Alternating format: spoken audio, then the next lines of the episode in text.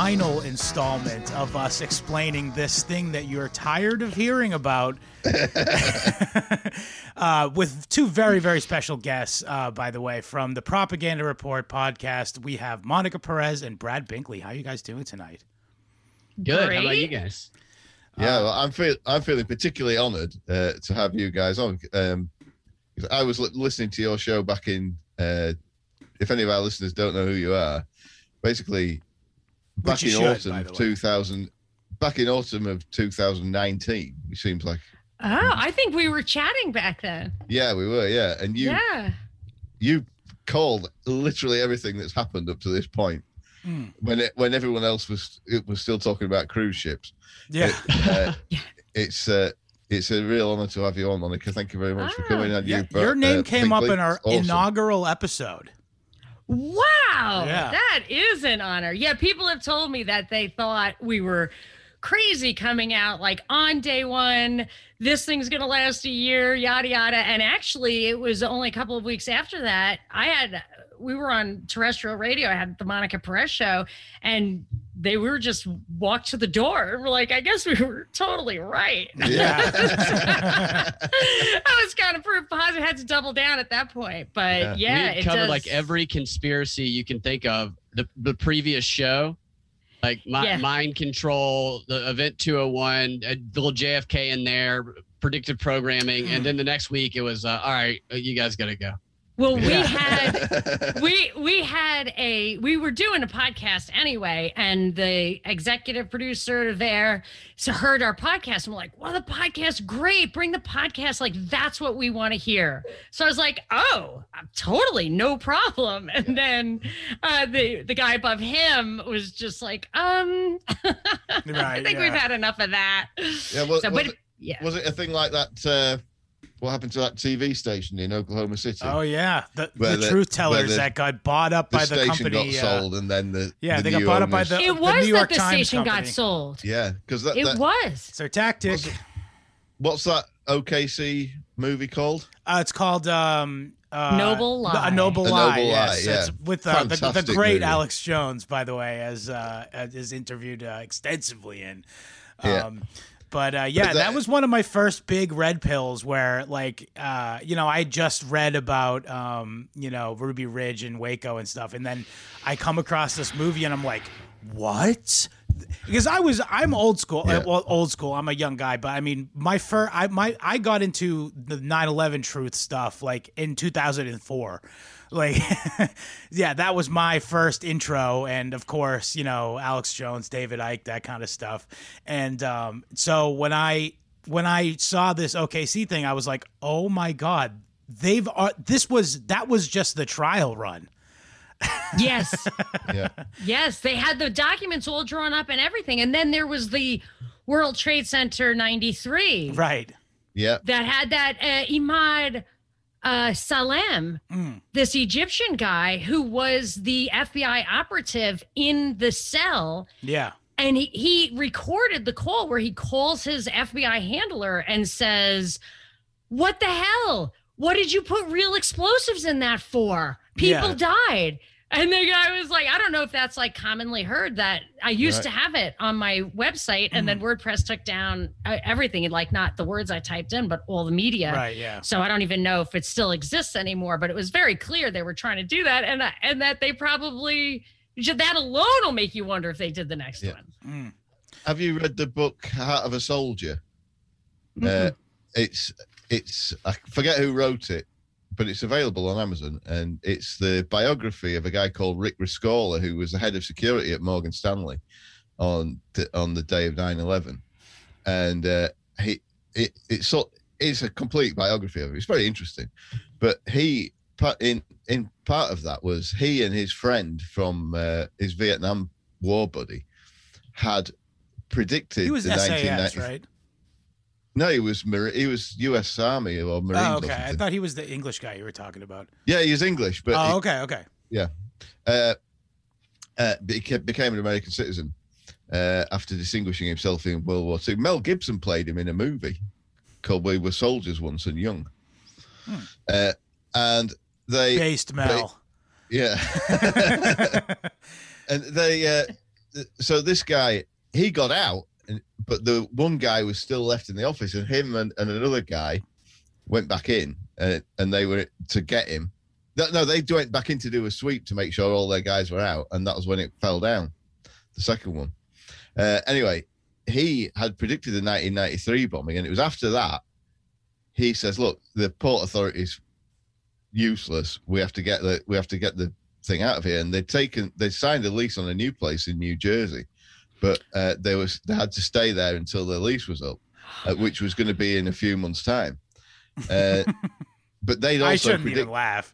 Yeah. But That's Uh, funny. Are you from New York, Scott? no, I'm from Boston. Oh, so you hate New York? Yeah, Yeah. yeah. I I'm can- not can- not the biggest fan to be honest. uh, But yeah, this guy's buddy had converted to Islam and infiltrated the mosques in New York, and they predicted the second one as well. And they told the Port Authority and Morgan Stanley and everybody about it, and that, that they just didn't do anything about it. Wonder why? So yeah, there Yeah. you go. Yeah, It's like Uh, the FBI always having contact with these shooters that you brought up today, Monica. Every Yeah. single time there was some interaction with the FBI. and the beforehand. Tsarnaevs. That's what red pilled me. I wasn't Yeah. red pilled till 2013. yeah. well, My my my sort of route into this was like I did just didn't pay any attention to it really, but from I mean, I guess it was before, but just from looking at history, I mean, I don't know whether whether there's a grand conspiracy or not, but you know, what uh, Hints just there is. studying various historical events, it brings you to something like the Rhodes Pill, which is like, do they organize it and, and set out detailed plans, or or do they just see where things are going and act in in mutual interest? Doesn't matter which one it is. it's like you know. I, I think I mean there's even evidence towards that on. latter because I mean during the time that led up to uh, World War II there was like serious dispute amongst the Round Table people uh, as to whether they were going to appease Hitler or not. So yeah, it does seem like they kind of just kind of you know play it as it comes, yeah. but you know with an end goal in sight. You know, yes. Well, count maybe They plan use- 50 years, 100 years in advance, uh, and they also have their micro plans too. But they, they, the ultimate, it's cliche to say, but the ultimate world government is kind of the the broad plan that they have. And Edward Bernays would talk all the time. Uh, we'll talk it- about it, can him, be a five year plan, a 10 year plan. Do what? we'll talk about him soon. Yeah, a 50 year plan. the uh, just a couple of things to comment on that was that in World War One here, so you have the like Norman Dodd and G. Edward Griffin conversation where they were talking about how the Carnegie Endowment wanted to Yeah. turn America from individualistic to collectivist, and they made a study over a year of how to do it, and they concluded it was to get the U.S. involved in a war or whatever society you want to change. So they Yeah. wanted World War One to be something that the U.S. was fighting in, but it was tooth and nail in the states whether to join the war on the side yeah. of Germany or England. Sure. So they fought very hard to get it on the side of England, and then the Loebs or whatever the Ger- German bankers were, suffered for that. But they, the number one thing was to get into the war. The number two thing was which side, and I think that kind of informs it. And then I think to the extent that they do want to make big plans going forward, they have all the benefit of the psychological and sociological studies that they do not share with us. That I think the USSR was the big petri dish for that because they would do like human experimentations. So they And can Hitler, really the predict. or Gerb, uh, what's his Yes, uh, yes, Mengele- and then Mengele. we Angular. yeah. and then we got those guys and we're still doing the eugenic stuff today but the so they have the psych and the sociology and stuff so they kind of know but then I, I just kind of started to think that this, and for the example of the 2010 Rockefeller Foundation, four scenarios for how to um, push technology into all four corners of the Sure, earth, yeah. depending on how what the mood is, what the event is, how the people handle it, whether Operation you want to Lockstep have was that called? What there was four of them Okay, lockstep yeah, yeah, hack yeah, attack. there were four scenarios. And the hack attack one was if you have to lock down all the countries don't let them move around shut down their internet so that it's a closed wall just like china used to be or still is maybe. You can do that and still achieve the one big goal which in world war one was the war but in this case is making sure you know all the little kids in africa code or something. I don't know but that's the picture. Every Teach picture is like and she still code you know she still gets to code so I just I feel like they do Literally, the psych, the sociology, and then the scenario. That that that's so funny that that uh, teaching African children to code. That's literally a bit from uh, the very famous Sam Hyde 2030 paradigm shift. Was that the way he got into the fake the, this, to do this fake TED talk? Was he said he was a philanthropist that went to Africa to teach Bush children how to code? and it's, it's in real world. It's in re- clown world that we live in. Yeah. That's amazing because that seems to be the picture that er, that you see. And then we just talked to a chick, Alison McDowell. She'll blow your mind. You must speak to her. And she talks about how that's not because they think coding is good for African kids. It's that they Yeah. just need everyone Sure. to build like the Minecraft world of the future so that we're all on, you know, the deck of WALL-E ship or, you know, jacked into the surrogates or whatever, Yeah, yeah. it- whatever cheap way they can uh, harness human energy. I don't That's know. so like interesting seriously. too. I I uh, sorry to interrupt you, but I uh, I. I uh, I read uh, I I was actually writing this. Um, I, th- I might get made fun of for this uh, by the listeners, but I was writing a science fiction story um, about. I shouldn't actually. You know what? I shouldn't spoil it. Uh, doing what? Yes, I'm, I'm writing a science fiction story um, uh, called "Taking Tiger Mountain by Strategy," um, and uh, what's it called? And it's about um, how uh, it's like a cyberpunk sto- story in which um, the the the primary f- mode of um, of labor that people uh, use is uh, is playing like a game like Candy Crush, and it uses the cerebral cortex. Y- your hand motions, you know, um, you know, like uh, playing the game or Yeah, whatever. Fire stuff off. Yeah, exactly. It it So a it's bit like used these streaming apps use the memory in your pho- phone instead yes. of Exactly. it's Yeah. like- but it's what do you but call it? using your Yeah. actual brain as RAM was the idea. Right. And uh, yeah, that was something I had an idea like almost ten years ago, and I never got around finishing, of course, because Execution is everything. yeah, I know. Yeah. But anyway, feel free to steal that. Take it, but you got to call it "Taking Tiger Mountain" it. by Strategy. I'll work on it. Uh, but yeah, anyway, so I guess we should start from the beginning here with um, one Cecil John Rhodes, who is, uh, you know, the anti-hero of the story, I guess. Um, he, uh, Okay, well, let, I'll, let me just give my elevator pitch for it. Sure, yeah. You do a great job at this. Please story. do. So, right, my elevator pitch is usually when someone comes at me with, because this is what always sets me off is people saying, "Oh, China's trying to take over the world, and it's Chicoms this and Chicoms that." it's the and I'm like, Chicoms. we have the documents, people. And this is where the yeah, this is where the Rhodes pill comes in really handy because, well, yeah, there's some truth to that, but that's not what it's about. Uh, you've got um, Cecil Rhodes set up the he basically endowed the Round Table and all these other organisations that we all know about, like you know Chatham House and all this sort of stuff, are all fully round tabled up. And he had Cecil Rhodes had the vision of a global empire. He was wanted to build a railroad from the Cape to Cairo, and obviously in the paradigm of the age, he said he wanted the British Empire to be fully global, right? But basically, the idea is there will be a global empire. Sure. now, his cronies after his death managed to get uh, Britain, and I think this is even more important than than the United States being involved in World War One because it- they managed to finagle Britain getting involved in it. Because if you think about it, what was in it for Britain to even be involved in that? It, what Britain had no designs on any kind of European empire. I Uh, thought they wanted to break up the industrial Germany from the resource rich Russia as the powerhouse for wasn't that like the Mackinder doctrine where it was like that was the landmass of the earth and the islands Yeah, well, I can, I can around? I, can I can see that being used to lobby it, but if you look at the sort of political situ- or the you know geopolitical situation at the time, Britain had this big empire, and there was there were a few other little European empires like you know so German Germany, the Netherlands, and France had imperial holdings scattered all over the place as well, and I I you can see the the British involvement in World War One as a Ro- a Rhodesian project because it basically the government was bullied into it by media and other interests that were were uh, you know profoundly Rhodesian. Oh yeah, because they were all cousins. Yeah, and it's Mhm. all yeah, so the there was this big sort of propaganda um, push to get Britain involved in it. Now, if Britain had never got involved in it, it wouldn't have been a world war Yes. because it wouldn't have. It, It, was- would have been it- France versus Germany. Yeah. Right. Another European war, same Yes. Yeah. drill. Franco-Prussian, whatever.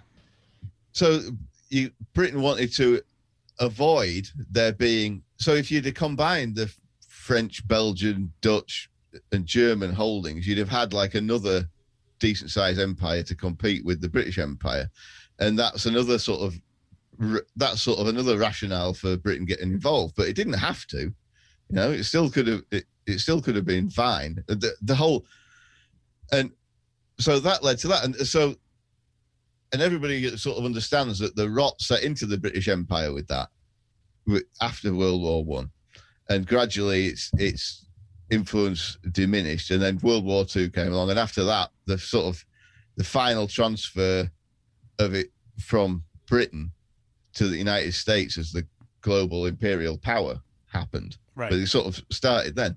But what you what you, if you look at it, I mean, we were just researching on the Iranian Revolution, and like that that kind of one of the big things behind that was the was uh B, what's now BP, which was then Anglo-Iranian oil, had, had been uh, nationalized by the new newly democratic pre-revolutionary uh, Mossadegh. Iranian yeah, Yeah. the constitutional monarchy sort of thing that they had going on.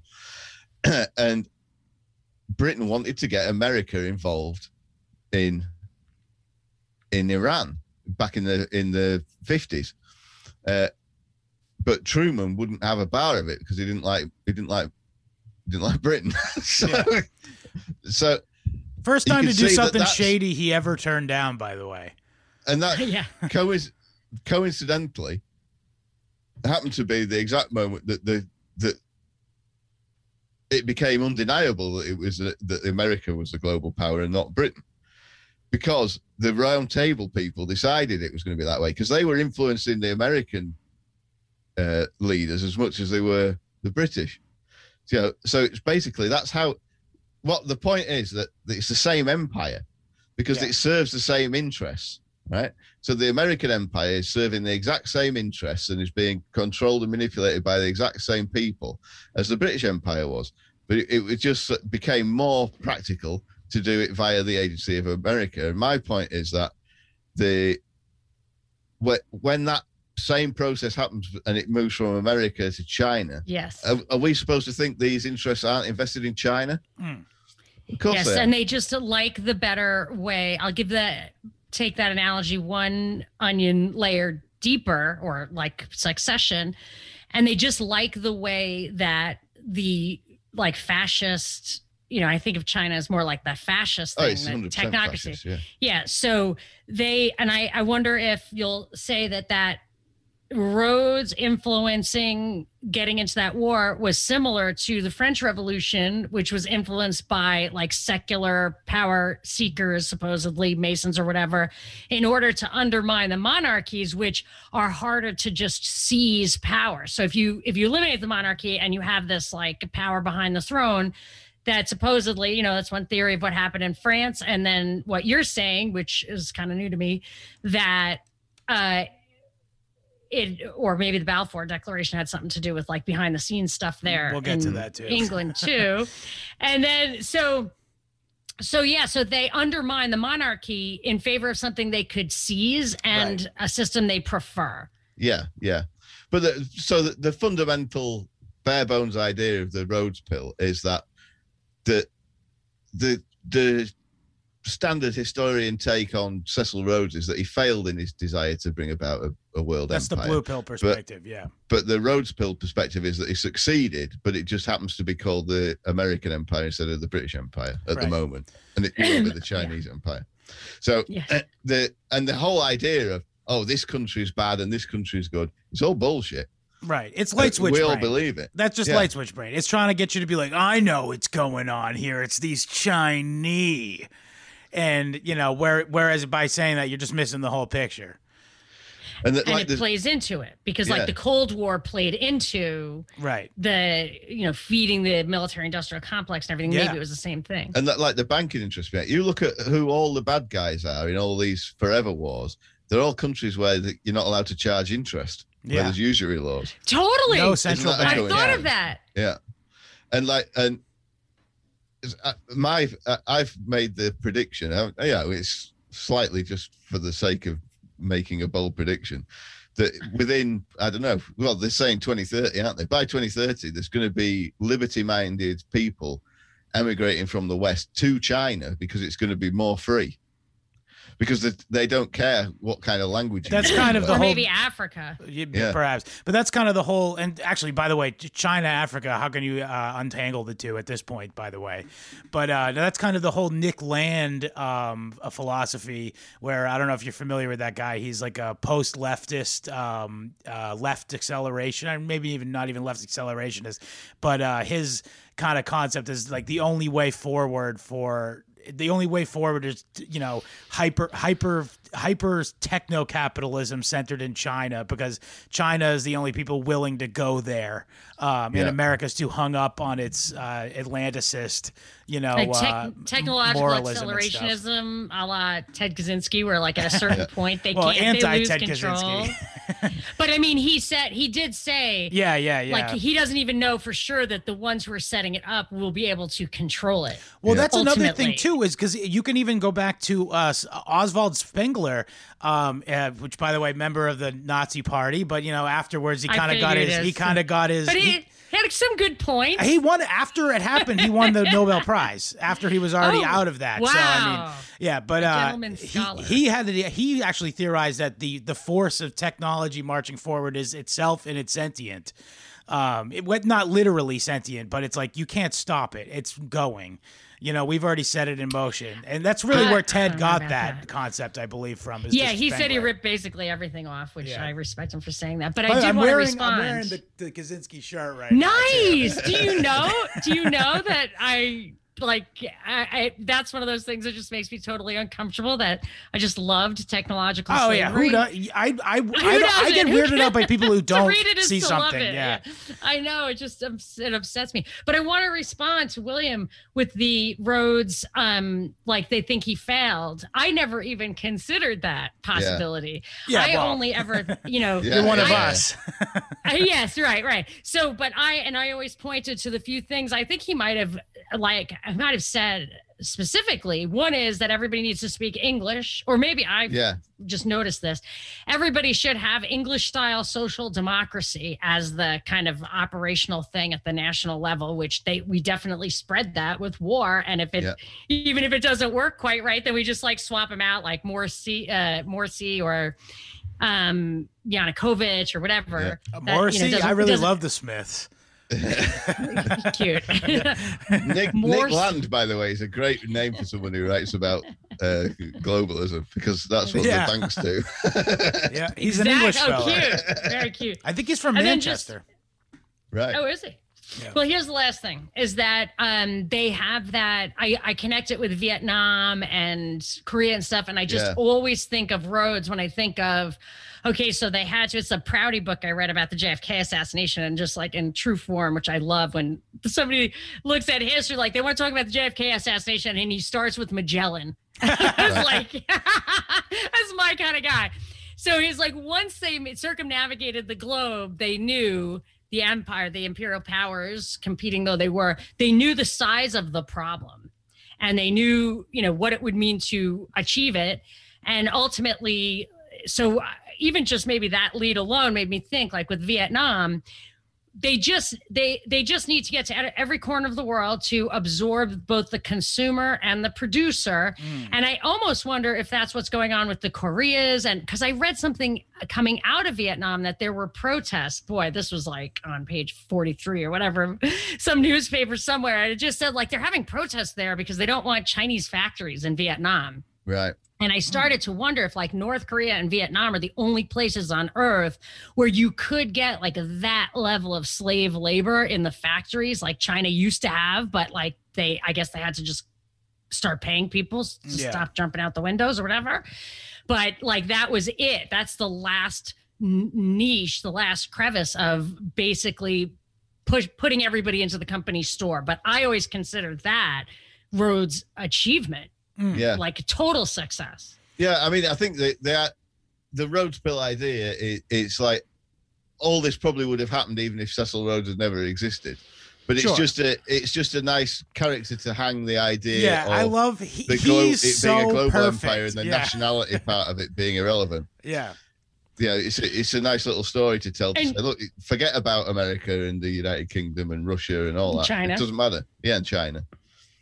What about Rothschild though? Well, Didn't well he let's let's this is perfect. This is a perfect way to jump into it. Cecil Yeah. John Rhodes is a guy. Uh, you know, he was a, somewhat of a noble, um, but uh, you know, not like one of the very moneyed people in England. But uh, he was a sickly child and was sent to South Africa, uh, down to Cape Town. Um, uh, to but you know because he had like a like lung problems. And like back in the day uh, first of all uh, we talked about this ad nauseum on the show but at that time in the british empire basically like anyone middle class or higher would just send your kids off to one of the colonies to like make his way in the world you know? Yeah. and um and so Cecil Rhodes was sent down there specifically to the very south uh, under the assumption that his you know shitty lungs would be better, um, and uh, yeah, so uh, that so he went there, and and within. 10 years of being there um he owned uh he with his backing from the mysterious benefactor uh Nathan de Rothschild uh was able to uh finance his purchase of um the entire world supply of diamonds and uh, holdings in gold and you know i, I it, this is like one of the most normy conspiracy theories ever but the whole de beers diamond syndicate thing like this is he's the guy he's the de it's beers still is there. Cecil That's Rhodes. when people believe in Rhodes. It's like, Yeah. I mean, that's what I said to my husband. I was like, Cecil Rhodes, Rhodes Scholar, blah blah blah, and he's like, yeah, yeah yeah. yada. I was like, he did the diamond cartel. I was like, Oh yeah! Every Use time I bring the guy up, I always go, you know how how diamonds aren't really Beers. valuable, yeah, and right. yeah, they, and it's still, Yeah. still imagine that. It's imagine that it's maintained after over all those years over apartheid going where every single little thing looks like, oh, we've got freedom in South Africa. Yeah, Not where it can, you know, not not there. yeah. Well, I mean, Doesn't it- touch that. they um, they cou- they couldn't even put a number on this guy's wealth because he owned Yeah. all the gold and all the diamonds. it's like, But it can't have been really his any more than I believe Soros really owns it all. Mm. Well, he's the guy You know? that they decide he's he's the the bag man basically for what he was going to do for these bankers, uh, which is be like you know, um, let me try not to say anything too offensive here. But he's kind of like the the the guy. He's the Shabbos goy of these of these bankers who. Um, who Yes, yes, yes, yes. But, but but the point is, is he And he was Also no by- children, like the Jesuits. Well, he was like gay, They don't, that's you don't of have it. to worry, but they could count on that. Sure, and Yeah. and, and that doubles too. Uh, him being gay was it doubles as um like a, a blackmail situation. Um, and and and part of that was when he did start his first um group. Uh, he kind of demanded that everyone in the group was uh, an eligible bachelor. Um, uh, or confirmed bachelor, as it were. so Um, he puts the secret in secret society. yes, well, yes. I, I think having children makes you look at the world in a different way. That's Those true. have children, Competing interests. Yeah. That's why you want the priest not to have. Yeah, Yeah. Um, but yeah, so uh, so anyway, so let me just read a couple. Uh, so he, in, when he was in his twenties, he wrote his first will and testament. This is after he was fabulously, literally uncountably wealthy. Um, and uh, so here's a few select quotes. Um, at the present day, I become a member of the Masonic Order, and I see the wealth and power they possess and the influence they hold, and I think over their ceremonies, and I wonder that a large body of men can devote themselves to at what times appear to be the most ridiculous and absurd rites without an object and without an end comma why should we not form a secret society but with but with one object the furtherance of the british empire and the bringing of the whole uncivilized world under british rule for the recovery of the united states and making the anglo-saxon race but one empire So he had this idea all the way back in what year? 1877. Um, and, uh, and he also goes on to say a lot of stuff about how. So you see, he's talking about uniting Britain and the United States which Already. perha- yeah, and so yeah, we all think of, of the of the United States as having the upper hand, but that's really only a minor modification to the original plan. Uh, And I uh, think the didn't they kind of yeah. Like People if- said and- they won. yeah, and they- Rhodes didn't care about the British Empire. He held the empire to ransom at Mafeking. It, be- Yeah. but you know he he he was uh i forget it's a while since we covered it but it, you know he was he behaved in a very disloyal way Yeah. to the british it, during the boer war. Clearly very So- clearly uh you, you know prioritized his profits on the diamonds and all that stuff. And, and, uh and his his idea of this global empire he- i mean like he started he started up his own country didn't he? Yeah uh, Rhodesia, yeah, he started his Yeah. own country with and had his own private uh, thugs who he called his police force. Um, and by the way, uh, and interesting. speaking of the Second Boer War, by the way, he used those thugs, uh, private police, to um, to actually uh, try to overthrow uh, the town of Jameson, which was the last hold of the of the Boers. shout out gino visconti Boers, yeah, that's true. uh, jameson Oh, okay. Both work.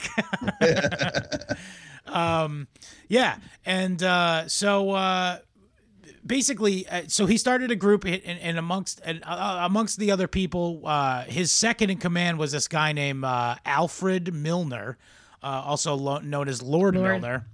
Um, and uh, he, they they originally called it the Cecil Rhodes Group or the the Rhodes Bunch.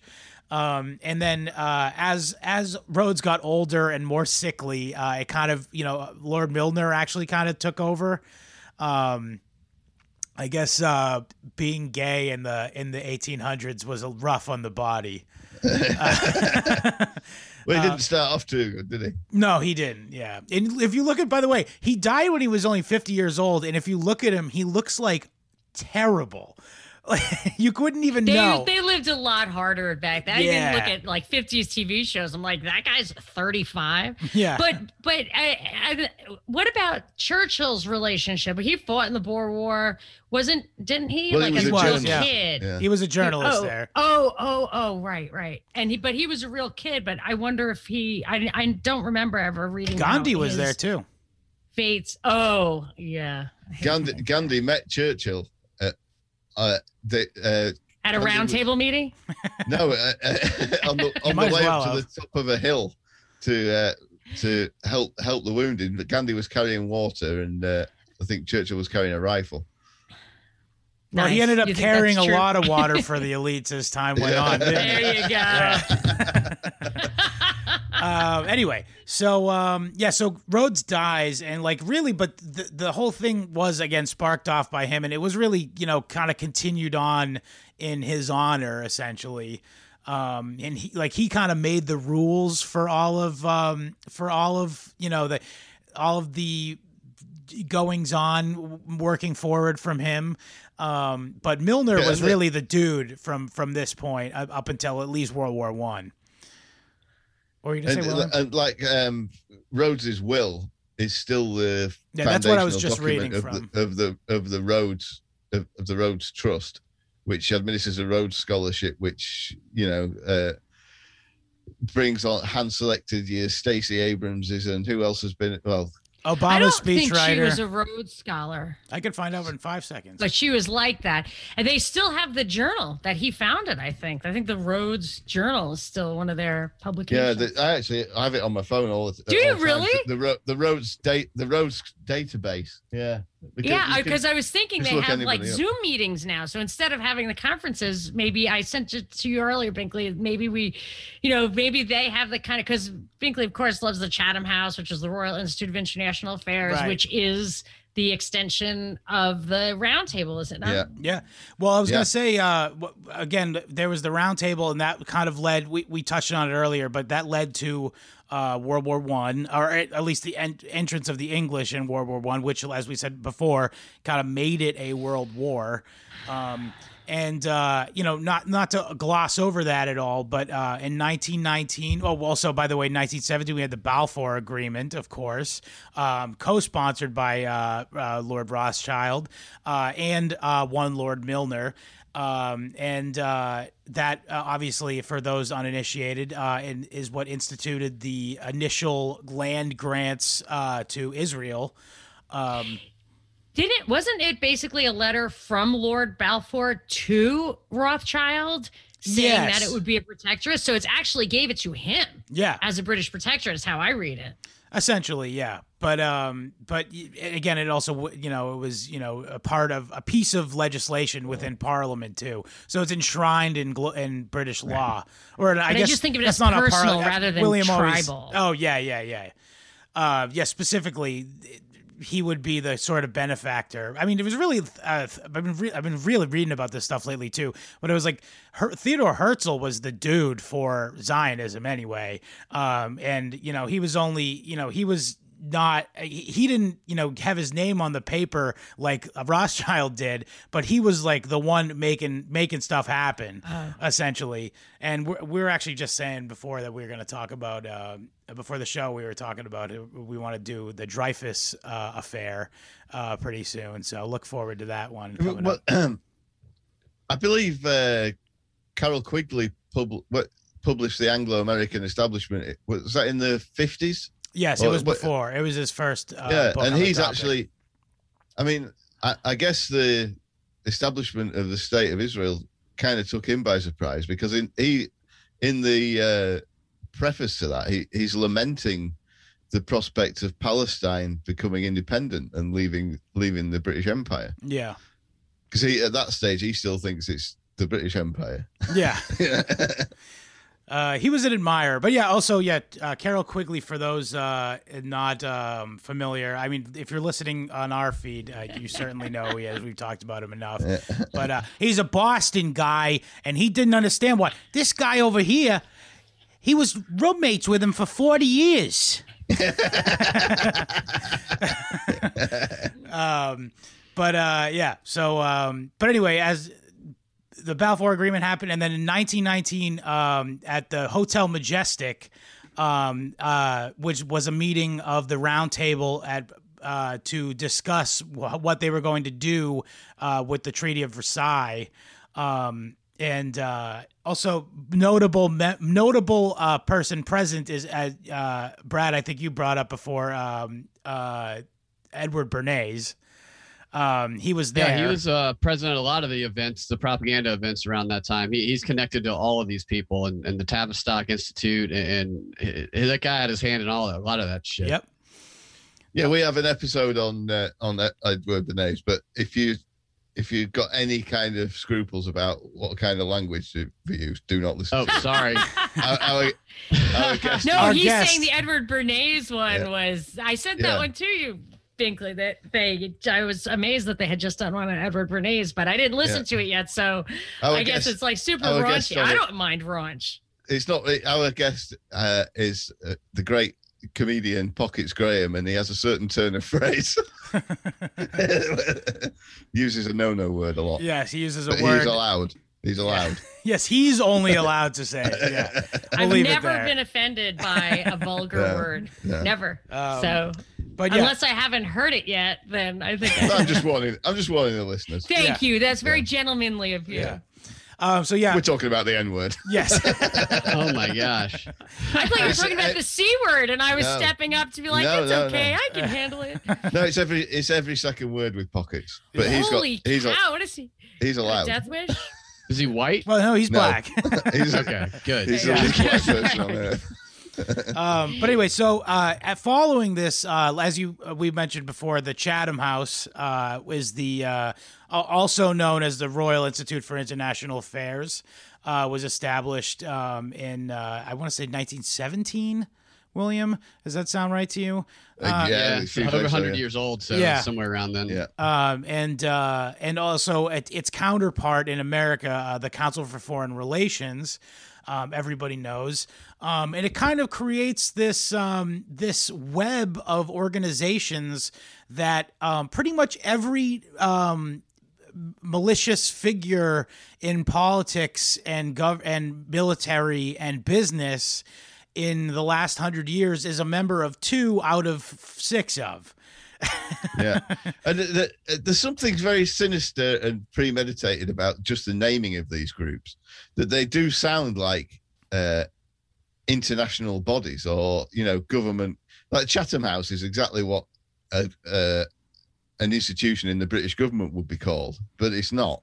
Uh, well, it's supposedly not. Yeah, it's above the British government, but uh, but you know, and, and like the Yes, like the Fed. Yeah, yeah, Oh, exactly. yeah, Yeah, yeah, the- yeah. the- but the, these things are just they're designed. So when you if you say, "Oh, the Institute for Interna- International Affairs," people just think, "Oh, Oh. that's a that's a." Yes. People think, "Oh, that sounds like it's made fro- made up from representatives of all the And it's called of the royal. something." And Yeah. I Like this, always yeah. think that it reports to the Queen. yeah, Which- That's always how I think of it. To this minute, way it's she like, is a well, member. doesn't it report to the Queen? Because then there was the Royal Society of Scientists or whatever. Like there's Yeah. all these royal societies. Th- Those royal Yeah, societies yeah. aren't actually. It's a bit like it goes back to the British model of sort of mercantile uh, imperialism. That the all these bodies were private. I mean, you call it fascist, really now, I guess. right, but they're That's like the new monopoly. term for it, but it's Yeah. as old as control. time. Yeah, Cronyism. And Bernays used to promote that. Bernays used to go around telling people to wear white lab coats and call yourself doctor and stuff. Yeah. There's a Yeah. clip of him on Letterman talking about it, where you, you just put a little spin on the name of it, and people will be affected by the perception, not the reality. Yeah. Uh, yeah, he was the guy That's, who uh, came up with, right, uh, for those uninitiated uh, listening, uh, he was the guy who came up with uh, utilizing the appeal to authority uh, fallacy in advertising. um, and uh, he was also the guy who got women to smoke. Which is Yeah. like, Yes. wh- why isn't he just a bad guy for that? If we're all to Yeah. understand that smoking is bad, like. Well, it depends on what they're women. smoking. Yeah. yeah. oh man, um, yeah. So uh, there's He that. also uh, tra- helped trigger a coup in Guatemala to with the Yeah. CIA to The yeah, whole banana thing. Yeah, Yeah. people over yeah the banana republic had them overthrow a democratically elected leader which we apologized for bill clinton did back in the 90s after they acknowledged that we we did do that Bill Clinton, But Rhodes it- Scholar. And then, but this yes, yeah. yes, Rachel Maddow Rhodes Scholar. Yeah. stacey but the- abrams did apply to be a rhodes scholar but Right. in typical stacey abrams Oh. fashion she was the best one but because of her oppression she was not selected Of she got course, that must be why. Yeah, yeah, yeah. Oh man, I because miss they Patrice don't need O'Neal. anyone like her to uh, represent them. You know what I mean? Like it's the opposite. They're gonna find people. She always says, like, you can tell by looking at me that you can trust me. That's the kind of person they want. yeah yeah Um, Yeah. What's it called though? Uh, but speaking of the Council for Foreign Relations, that was the body that uh, our president was uh, bragging about uh, putting the squeeze on the Ukrainian uh, ambassador to fire that guy off of the board of uh, whatever Yes. company that was. That's the body he was in front of. And yeah. Uh, yeah, and it's just it just goes on. And this is basically once you know the main group. So let me just go through the main groups. You got Chatham House, you got Council for Foreign Relations, you got the Royal Institute of International Affairs, you got the Trilateral Commission. By the way, notable members: uh, Bill Clinton, uh, sorry, Bill Gates' dad, um, and also Zbigniew Brzezinski, uh, former uh, CIA head, bigwig. Um, also, by the way, father of Mika Brzezinski from Morning Joe. Um, uh, You yeah. just can't make it up. It's just all. it's very it's a trilateral commission. You got uh, who else we got here? Um, Well, there's the Council of Rome, and those. Yeah, oh, there's like the Council Council, of of Rome, yeah. Councils, which Binkley brought some stuff from that, and they actually have in there who's the member of the Council of Councils, like the Council of Foreign Relations, and then it has like 30 of them from all the different countries. mm, yeah. The Council of And you, have- Councils. you can't even say council on councils without sounding like a complete asshole yeah, Doesn't sound right. yeah. Um, but yeah, and uh, and so I mean, that does sound like something out of Flash Gordon or something, doesn't it? Yes, Yes. exactly. Star Like Trek. TOS. Well, it's That's not- what I was gonna say. It's a TOS episode for sure. And then they, you know, I have to sacrifice my Oh, but by the way, uh, control. uh, Star Trek um, uh, funded, or what's his, Gene Roddenberry uh, was uh, given startup money by uh, the Rand Corporation, which is also very tightly wound into all of this. Um, by the way. Heinlein was a uh, Yep. was an inside was job. based, They though. all were Orwell, like they all Yeah. were. Hey, and you, you know uh, the the people who are who are on the council of councils, you know, most of them don't even know about the Council of Council of Councils. Yeah, they, they, they're not in the, that inner circle. Sanctum sanctorum. Yeah. yeah. Um, Rick Santorum. But yeah, so we, we mentioned before, um, uh, Carroll, Carroll Quigley um, was a uh, a Boston born, um, obviously by the accent, um, uh, historian uh, who I don't know. William, do you remember? There's a great interview, and I think the only place you can find it is on BitChute, of course. Um, great interview uh, of him of him uh, in the 70s, I believe. Um, and it's right after the first uh, edition of uh, Tragedy and Hope, which I have right here, um, uh, came out. And uh, did, did he, all really crackly audio video? Uh, audio. Yes, it's like tape, yeah, yeah. it's uh, it. I believe it was a reel to reel recording, but uh, he talks about how um they that Chatham House actually let him in to inspect the documents there, um and. I believe, and this is my take here, is that they they gave him this privilege in order for him to give the limited hangout uh, version that we know today as tragedy and hope. Because he does kind of lay out basically everything we say we've been saying throughout the episode um, but he does as you said before william ta- uh, conclude with the blue pill um, finale which is they failed so and it would have been great if they had succeeded Yeah. yeah, it would have been great. That's the part that's just. Yeah, it wasn't. He just didn't want them to lie to people. He thought they should be Yeah. more open about it. If I yeah recall, he's like we Yeah, should be was proud avowed- yeah Yeah, he's an avowed imperialist. He just didn't like the fact that it was such a boys' club. yeah. gay And The boys it's- Chatham House, they do that today. The limited hangout today. Monica, you've pointed this out before too, but they always at the beginning of their panel discussions, they always say, and this is on the record, or or you know off the Yeah. record, I guess, but we would never hear that. And they have they have the Chatham House rule, which a lot of think tanks play by, which is that you can get the information, you can use it, but neither the identity or the affiliation of the speaker yeah is to be revealed. Right. Yes. So they have the closed door, and then they also don't reveal their sources. Yeah.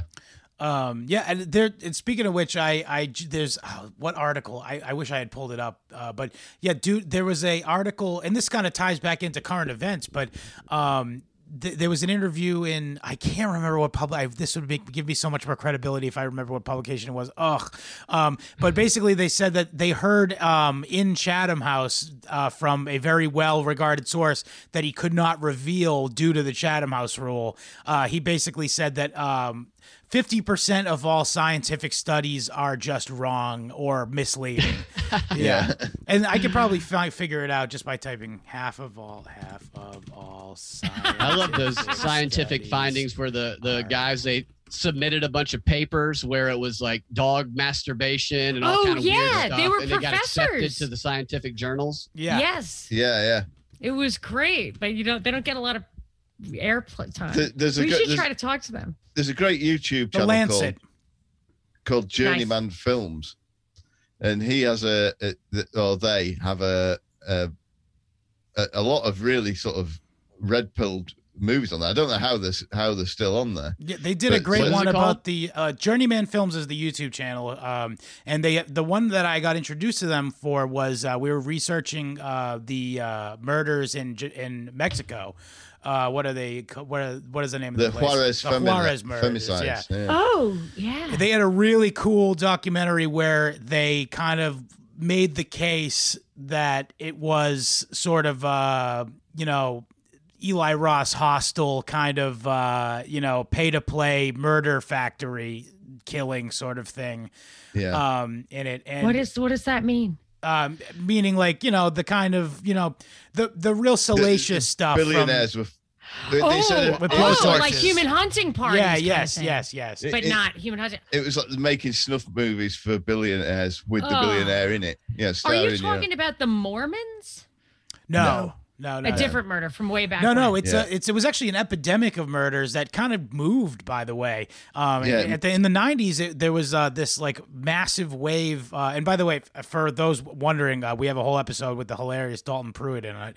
Um, who's returning later in uh, next month. oh, cool. Um, but yeah, uh, we. Uh, the, in Juarez, which is a border town, um, and uh, there was like an epidemic of um, of femicide, uh, of, specifically women murders um, that went on from the 90s until the early 2000s. Then afterwards, it kind of moved over to the state of Mexico, which is uh, the area around uh, Mexico City. Uh, yeah. So uh, what they what they were saying was that the the little poor girls, the good looking ones who were working in the sweatshops, were getting uh, What are they pictures called? The taken. They were, get, computadoras? they were creepy guys taking the pictures. They were coming and going from work, and that they they they seem to think that these pictures were getting published in like catalogs for billionaire perverts who would instead of smuggling the girl out, they would fly the billionaire into some ranch. They'd Oh, kidnap, her off the her. street, take her up to the ranch. She'd get Oh. used and spat out, and then they'd find her on a piece of waste ground in town that, a few days later. If that's so not Jeffrey Epstein was modeling his stuff Yeah. after it kind of sounds like. Yeah. Well, The- Jeffrey Epstein is for the high rollers because going to Mexico and doing keeping it all in Yeah. Mexico is a lot less risky than Yeah, flying them around the true. world. and and with with Epstein, those guys wanted the illusion of consent. It Yeah. seems Yeah. like to me, but also the Franklin cover up was kind of like that, where the boys club thing, where they got the kids who like nobody cared about, and they, right, the I mean, kids. the kids were witnesses of murder and stuff, and you know what the, do you know at the end what happened? It went to trial. You know, who went to on trial. Uh, no, I don't. kids. Oh, of course, yeah, the kids went to naturally, yeah. jail for perjury Throw him in jail right now. went to jail for perjury. Anyway. Unbelievable. Little liars. Yeah. Yeah. of course. Obviously, they were liars. Yeah, and the and the so the private investigator probably I think that was hired by the, their defense, but died in a plane crash. If I remember Oh, is that true? correctly, yeah, I believe the dude who was who was uh, who was uh, working for the defense team or something uh, died with all of his evidence. It's so weird that he happened to have all of it on him and no All of it with copies. Yeah. Yeah, Danny Castellaro. We Yeah. should dig into that one. Um, but yeah, so um, so basically, and and again, uh, I, worth mentioning. I'm sure you guys have talked about um, Klaus Schwab, the World Economic Forum uh, Rhodes Scholar, The actual supervillain? Yeah. Like the literal Yeah. supervillain? with his I costume. did a show on him. We did a show on him in January of 2020 because bet, it yeah. was their 50th anniversary before Event 201. I was just like, oh, these guys are total fascists. It's their 50th anniversary. Let's talk about them. I did not know what they had planned as a celebration. yeah. the only thing missing is a cat, is a, a, a black cat. Yeah. arm. That's all that's Naked, a naked cat. He looks like Yeah. he looks like a character from the Elder Scrolls. Yeah, we're all, we're all kind of victims of this this guy's cosplay. Yeah. You know, like Yeah, dresses up as Ming the Merciless. And he talks like Doctor Strangelove too. totally. I mean, he's it's like he's putting us on. That's It's like, why are you trying to? Yeah. It's very obvious. Maybe it's the revelation of the method thing. It's like, I'm an evil villain. Like, if they Yeah. were following what I said, like, they they deserve it. Yeah. yeah. Do they I'm really half think I'm trying to be cra- help them? cracking open a baby and pouring the blood in a cup by starting up one of these panel discussions on the Great Reset. Yeah. I'm doing it for blood, my grandchildren. Three baby splits. Do, do you know what happened uh, with that um, Planet Lockdown movie that was supposed to be coming out in, uh, I think, January? I think it was supposed to be coming out. Songbird? Not Songbird. No, it's called Planet Lockdown. Have you seen the Catherine Austin Fitts uh, interview? Oh, did the rounds. it got That is- taken down before I could watch It's it. It's back up to- on Uh, YouTube. have to Somebody chase it around, uploaded. Yeah, yeah. exactly. It, yeah, you have to you have to watch that. That'll really. sh- She's a smart She's cookie. Based. tell you that. Yeah, um, Is she really?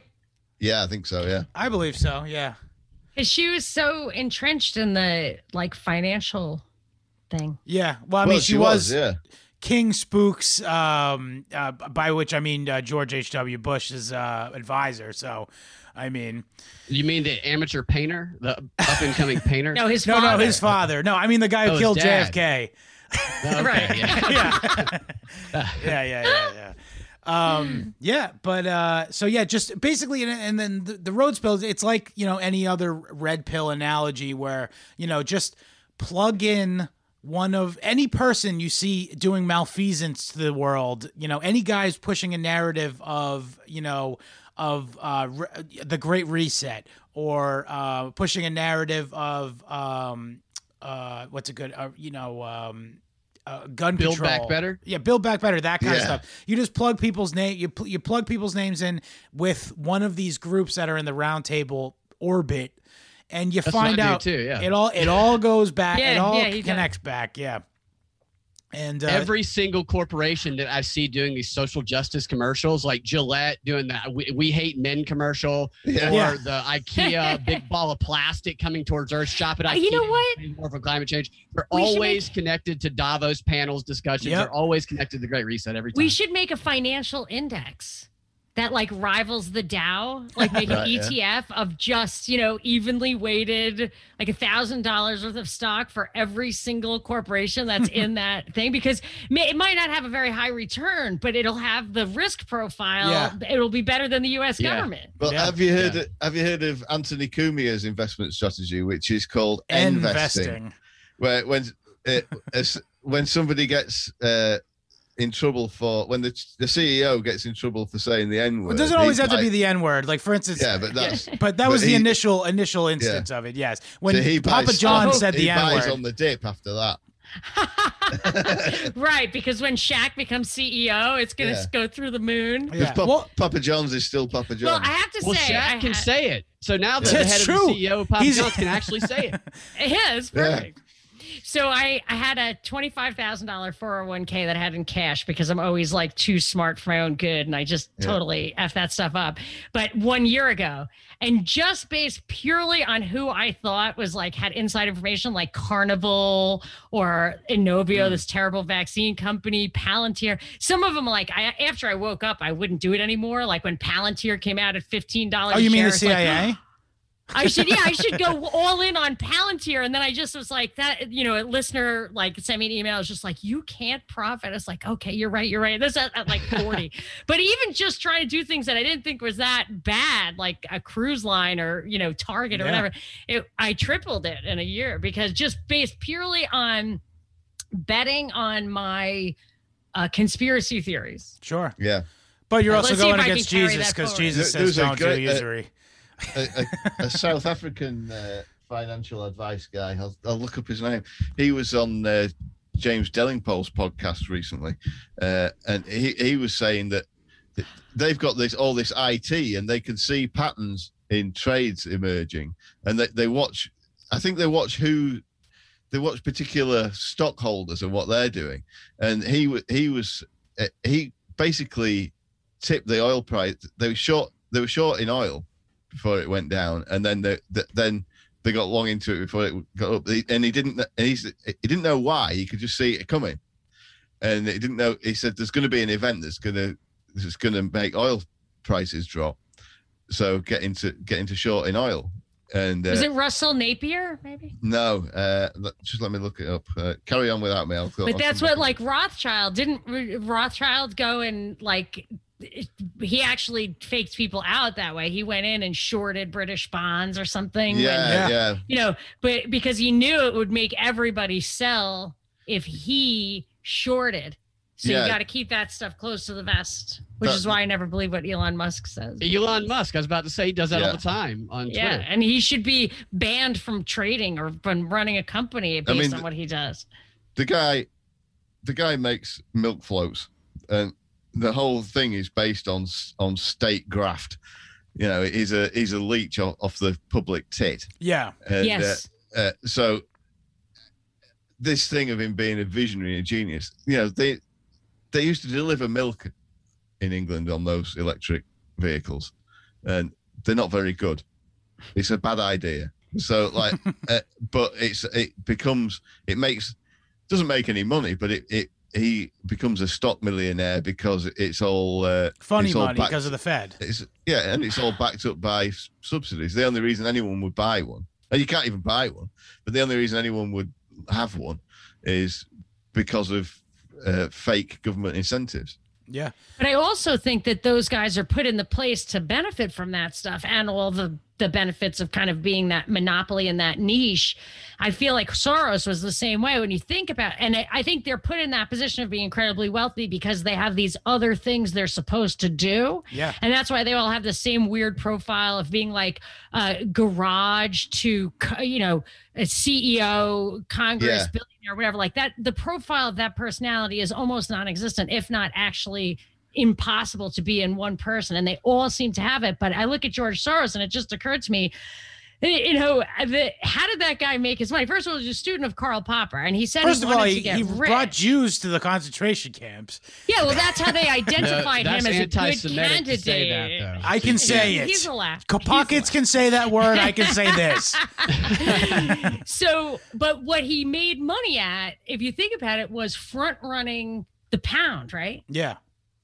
So and the idea was well i just saw this wave you know i could just Yeah. see it i could just grok it you know but it it it Or maybe somebody that, told he could have been tipped off right Yeah. that's what i'm Yeah, saying it's yeah, like yeah, yeah. he, he it may never have like nobody even questions the fact that he isn't a billionaire who decided to do this stuff he was a guy they made a billionaire because they could count on him and then occasionally they can't like travis kalanick like he did operation greyball which which foiled the surveillance attempts at uber. And then and then all of a sudden his cute little elon musk act was that guy's a huge jerk and he's got to go. And he's like i'm not going anywhere. Then they're like oh your mom called and she's dead Yeah. Yeah. Or how about Jeff Bezos, by the way? Same thing you said before. He came out of a garage. He made a book selling company. And then, you know, his company for the f- uh, first 10 years of, of it even being huge, it lost money every year. But where does all the money come from? Hmm. Is it maybe Amazon Web Service that the CIA and government all use?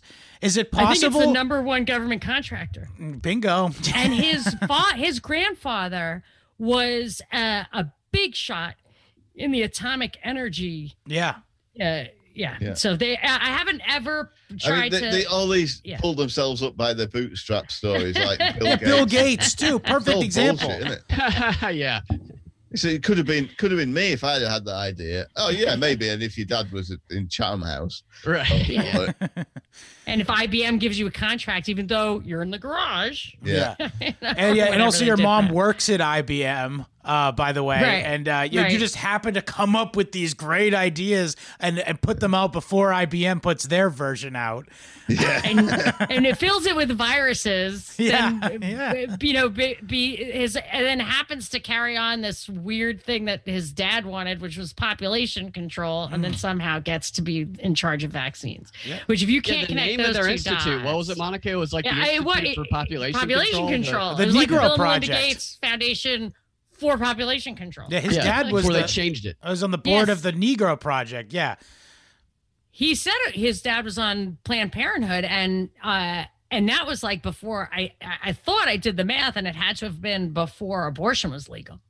What's Yeah. the Negro Project? Is that what you said Bill Gates was on? Uh, no, his father was uh, a part of the Negro Project, which kind of uh, was uh, you know a, a, a bunch of those people ended up being the the main benefactors for Planned Parenthood. They kind of rebranded as Planned Parenthood and kind of made it a woman's issue. But its initial goal was to be like, we got to get rid of these blacks, guys.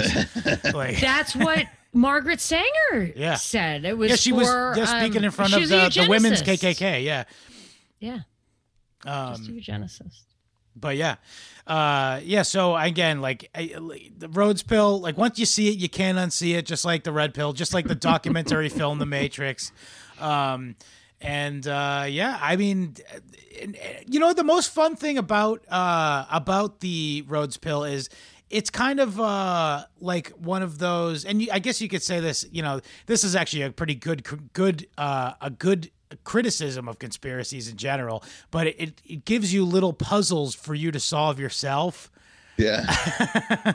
it's really Yeah. just a framework of for uh, the Rhodes Pill's really just a, a different way of looking at the world. It's not so much a conspiracy theory. It's nothing. There's nothing new in it. It's just a way of looking at empire in particular, and it, it sort of trickles down to everything else. It goes to answer the question of, you know, who, who are they? Yeah. how how do they do it and it's and actually when you look at it from the Rhodes perspective it really very well answers the question of how Yeah. Yeah. because when you look you can actually look at the foundations if you look at the world economic forum you look at the rockefeller foundation i think uh googly schmidt what's his name eric schmidt has something like that and and it's even like the the style of the websites are consistent. And if you look at all like the bosch foundation you know like it's just it feels like they just have a template and they make it look like everybody's and one of those 2010 documents from rockefeller foundation i think it was hack attack it talks about there's just one line in it that says well world government will not be achieved uh, faith in local government will also be weakened or strengthened or whatever. Like they're just siloing everybody. So big philanthropy will have to coordinate and de facto run the world Yeah. so that is those think tanks and all that. And I feel like it's very clear with Rhodes and just the cascade of think tanks and foundations and how the foundations don't have to pay taxes. Mm. And you know, it's and it's not only that they don't have to pay taxes, they actually intentionally are doing that so that they have this like supercharged spending ability. And then when they say it's it's help the poor, it's help the poor, but really they want the poor to like code the virtual prison. I, Yeah. You can really see the mechanism and i think that's important because it's like chemtrails i know william you don't like that i. I, I just I can't answer your questions about chemtrails because now that I'm in California, it is it is just self evident. Like there is no way that this is random. You know, there's there are patterns and they are associated with certain like bizarre weather failures, whatever. It doesn't matter. But I'm just saying, you can look at the pattern and say, I know that's a pattern. But then I could answer you if I could answer your question Yeah. and say, well, where are the tanks on all those planes? Like I've Yeah. seen the planes, there are no tanks. China though does it, admits it, and they do it with rockets. 900. Right. They just added 900 rockets. well, the Soviets used to, used to do it. I Yeah. mean, They still do it. Russia does it. yeah. They absolutely still do it. It's the HAARP system. Uh, Yeah, I can't figure that one out. That I don't know. I'm, but I'm just saying. I'm like, Jesse you can see it. Ventura. I'm off the. Gr- I was a fighter. I was a Navy SEAL and a governor. It's a pretty good Jesse Ventura. you. I come. I, You I do went a to great Andrew Cuomo. The. Oh, yeah, oh yeah. Well, I just steal other people's impressions, so don't get don't get don't Right, give me too much credit. Yes, like my husband does Alec Baldwin doing Trump. Yeah. We- okay. Yeah. You Yeah. know, yeah, and yeah. that's pretty funny. Yeah. Yeah. We we did Ben Shapiro for five solid minutes last night. Yeah. Wow, that must have been exhausting. Do you dare, Christian? guys, guys, guys, come on, guys, guys. anyway, uh, but yeah, I guess uh, that's a nice primer. And uh, you go back and listen to any of our other um, Rhodes Pill stuff. Uh, and also, we did a, a, a longer drunk version of it on uh, our. I was not invited to the drunk one. Well, no, I don't Do drink you anymore. know who but yeah. I am? Oh. Yeah, we have a no drinking. On, we don't drink on the show at all anymore because we, we had a Uh, we had a, a, a bad incident with it. Yeah. really? Yeah, Oh, sorry. Maybe I'll tell you off it's- air about it's it, Not, but- it's not Okay, okay, okay. So I don't want to relive Not between that, us. yeah. Not between us. But Okay, it's- okay. yeah, yeah, sorry, yeah. sorry, sorry, But uh, anyway, so uh, painful. I'm sure. what what what would you guys like to promote uh, to our listeners um, uh, for tonight's show? Well, I'll take the podcast. We do, we have a show called The Propaganda Report, and the kind of flagship of that is a daily news show called The Drive Time News Blast, where because we were in terrestrial radio, we're kind of trained to deliver the news in that Sure. way, but they will never allow it on mainstream media. Mm. So we're we're there so that you can um, have the same stories, but with the propaganda pulled away. So when your kids come home from school or your mother or mother-in-law comes over, you're like, yeah, I know that it's crap. This is why. That's what it's for. And it, and we do it every single day. And we also do an extra 15 minutes in Patreon, patreon.com slash propaganda report. But we're very fun. So we have additional tiers and uh, the Patreon thing. So we do live streaming cocktail parties. We're going to have at like the highest tier, we're going to do a Zoom party this weekend. So you can check that out. We're going to talk about homesteading and then everybody can ask questions and we'll like let other patrons watch it later. So we've got a lot of really fun, creative things to do. But the real deep dive stuff, the stuff that really blows your mind is when Binkley uh, pulls some clips from just this kind of stuff. Right. Yeah, that we put those on Rokfin at uh, rokfin.com slash propaganda report, where we deconstruct the panel discussions from Brookings, Chatham House, CFR, other other think tanks. And I, I like to look for psychological warfare type stuff. It's what I, that's what I really enjoyed the most. And the most recent Right. one that we did is on narrative use in psychological warfare. So narrative Ooh. warfare is what they refer to it, and that'll be the. And it's where like they exploit your culture by putting their propaganda message in terms they know already has like a Oh. template in your brain, like, it's an like code archetype. switching. Yeah. They just and they're Yeah, like yeah. and and so we are doing this now. We're doing that because I mean, after all, if somebody's really um traumatized by gunshots, that's going to be a powerful thing. To Sure. use. And it's like, right. Yeah. And they talk about dominating people through narrative. ah. Yeah, that's so, So- what's that? Rokfin.com slash propaganda. report. propaganda report. Yeah, Yes. Rokfin is like a combination of YouTube and Netflix, where you pay a subscription price for the creator that you sign up for, but then you get access for all of the creators on the platform. Oh, you should do it. I mean, Very you should do it. You've got the uh and I mean, We it just doesn't got- look like we're gonna get torn. We got torn our down. first our, our first YouTube strike. With Oh, yeah, well, they, you don't get a lot of those, just Yeah. FYI. So that's why we only. Oh, it wasn't a strike. It was the it was our first warning. But A uh, let's, warning, let's not bring up bring up what it it was that we were talking about. yeah. But uh, yeah, Well, if it wasn't the pockets, then no, no, no, they had Just no had a problem video with taken down from four years ago. yeah, Yeah, they, well, they that's it, will go back. they'll save you. They'll it, when they want to get when they want to get us, they can just go through our old stuff and say, "Well, this pockets guy." Yeah, put everything, take everything down. I got a warning for a video before it actually uploaded. Right. During Wow. the upload process. Well, Yeah, you know, thought so you get we- the warning ad before you even clicked upload. They're like, "Be careful about what you're about to do." the phone rang. the phone rang. I was Yeah. like, Are you sure Yeah. you want Don't to do you this? dare. Don't upload that fucking video. you know, Skype. That has happened to something like that. You know, Skype provides real-time subtitles on your calls. So everything you everything Yeah. you say is being subscribed, whether it transcribed, whether you're looking at the subtitles or not. And that's searchable. Yeah. Yeah. and that, That's what's and so so fast. if or Skype are algor- doing So if you're afraid of that, what we do is Rokfin has free stuff and pay stuff. So Sweet. we put all of these kind of videos up Rokfin free. The only thing we charge for are those like little mining for gold that Binkley does.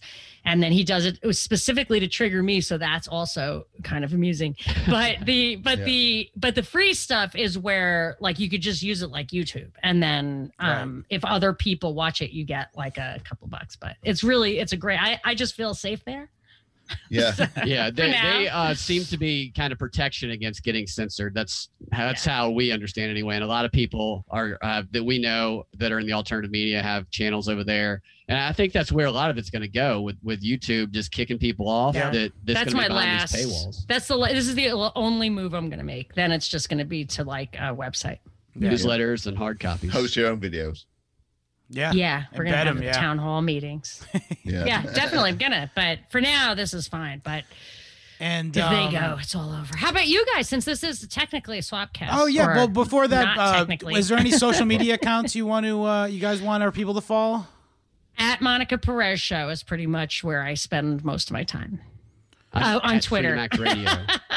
Freedom Act Radio. Twitter. What was that, Brad? You yeah, at that? Freedom Act Radio on Twitter. We're both still Yeah. on Twitter for now, anyway. Sweet. Yeah. Yes, I learned my lesson. I've been deplatformed several times, and I just, I actually don't even know why I'm still up Yeah. there. But I, they do like the activity surrounding my tweets. Like I got good at figuring out when this would be good, and people talk to that. It's just like gone. Like they, I ghosted myself or something. They ghosted me completely. Yeah, so get- you have I- to find me. I get no, I get no action on, on Twitter with it, with with the show account. Uh, but Well, it I could mean, be the name. Yeah, it could also be I your boomer, tw- your mad online boomer tweeting.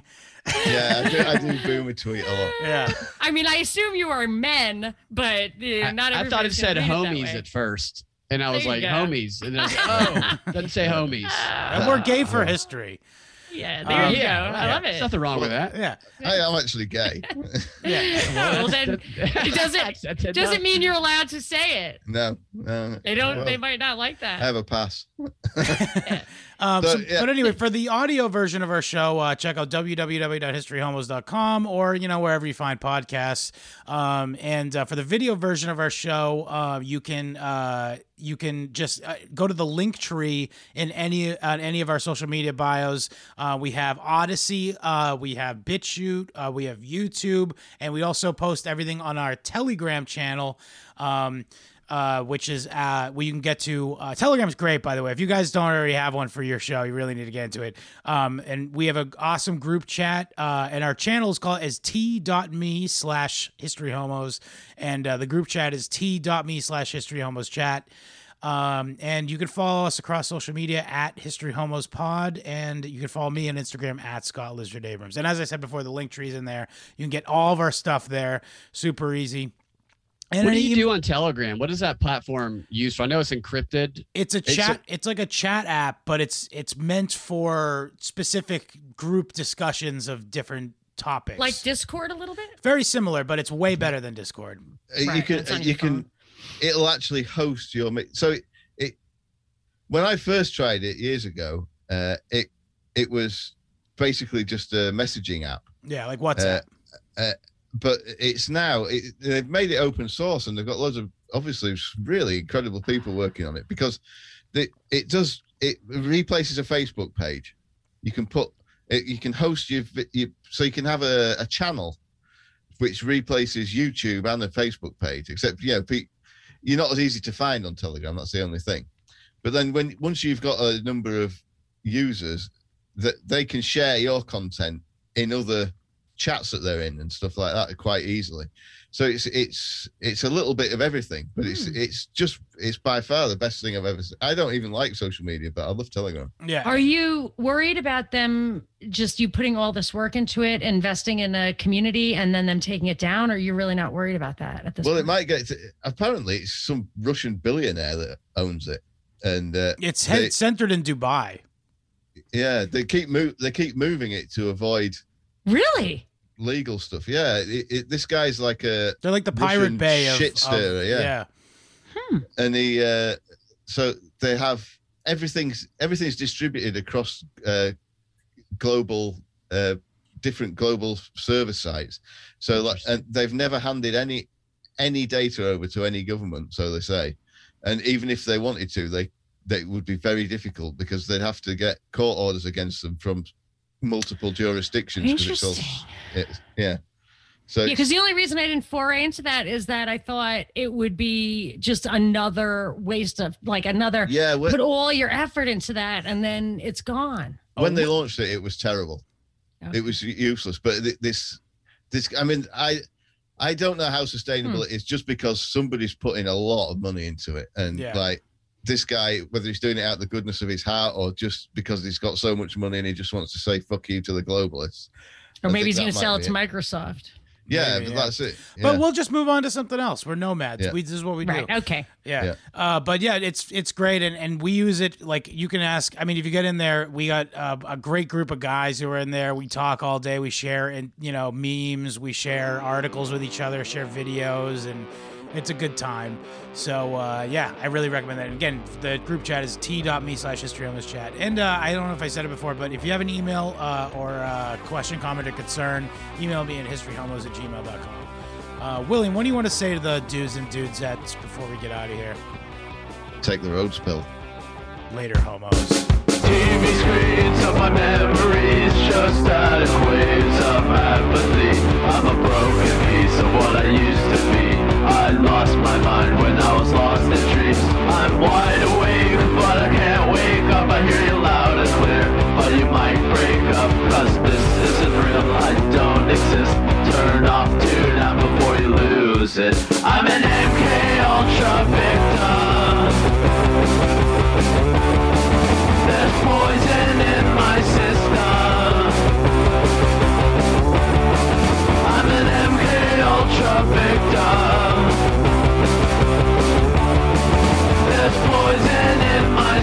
stars.